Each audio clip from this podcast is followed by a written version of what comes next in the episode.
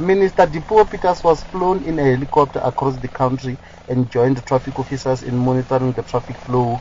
In Limpopo, Minister Peters landed at the Capricorn Toll Plaza where a roadblock was in operation. 23 minibuses have been impounded for operating without permits.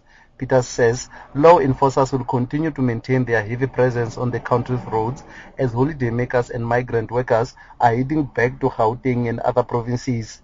The minister says she is satisfied with the manner in which traffic officers are dealing with motorists who are disobeying road traffic rules. We don't want to increase the number of people who have already perished on, perished on our roads because we know that the route going back, it's the equal size and number of people that might be uh, affected.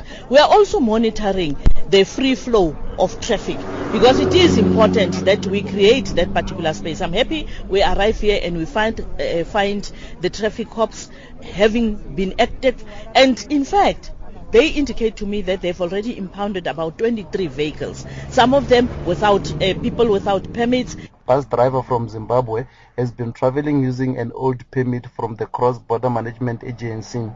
The time when I cross, I paid 2,500. Now I come here again, they says I must pay again. But your, your, your car didn't have a permit. Yeah, man, the time when I go there, they say, okay. Which you, way? Because it's the 23rd. Yeah. So you still want to use it without a permit? I just crossing back, go back. No, no, no, but it doesn't work like that. Yeah, I don't because know, they never It's two different dates. But you are going home to Zimbabwe. Yeah, going home to yes. Zimbabwe. Now you want to come back again with a, a, a vehicle that does not have a permit. don't know. No, it doesn't work like that. It doesn't work like that. You are fined because you were driving a vehicle without a permit on South African roads. Peters says a department will soon release the statistics on road fatalities since the 1st of December.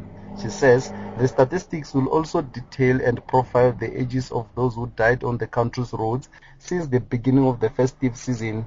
She says the department is worried that young people are among over a thousand people who died in road accidents. I cannot give you the full figure right now, but we know already that more than a thousand, uh, I mean, a, a, thousand people have passed on on the roads just between the first and the, the period that we are in. We are going to be collating the full information and we are going to be calling for a full press briefing so as to allow people to look at the, the number of vehicles, the number of drivers, and also be able to extrapolate from those who perish on the road who are new drivers and the, the type that we are worried about, especially those of 19 years to about 34 years. By late today, there were no major accidents reported on Limpopo roads. Meanwhile, chaos has erupted at the Kranskop Toll Plaza on the N1 South, with motorists forcing their way through the toll gate without paying. Vehicles have formed queues stretching over 3 kilometers long as people make their way back after the holidays. Over the weekend, five people died after an overloaded minibus that was transporting 28 people overturned at Kalaba village outside Thohoyandou. I'm Witness Tiva at the Capricorn Toll Plaza in Limpopo.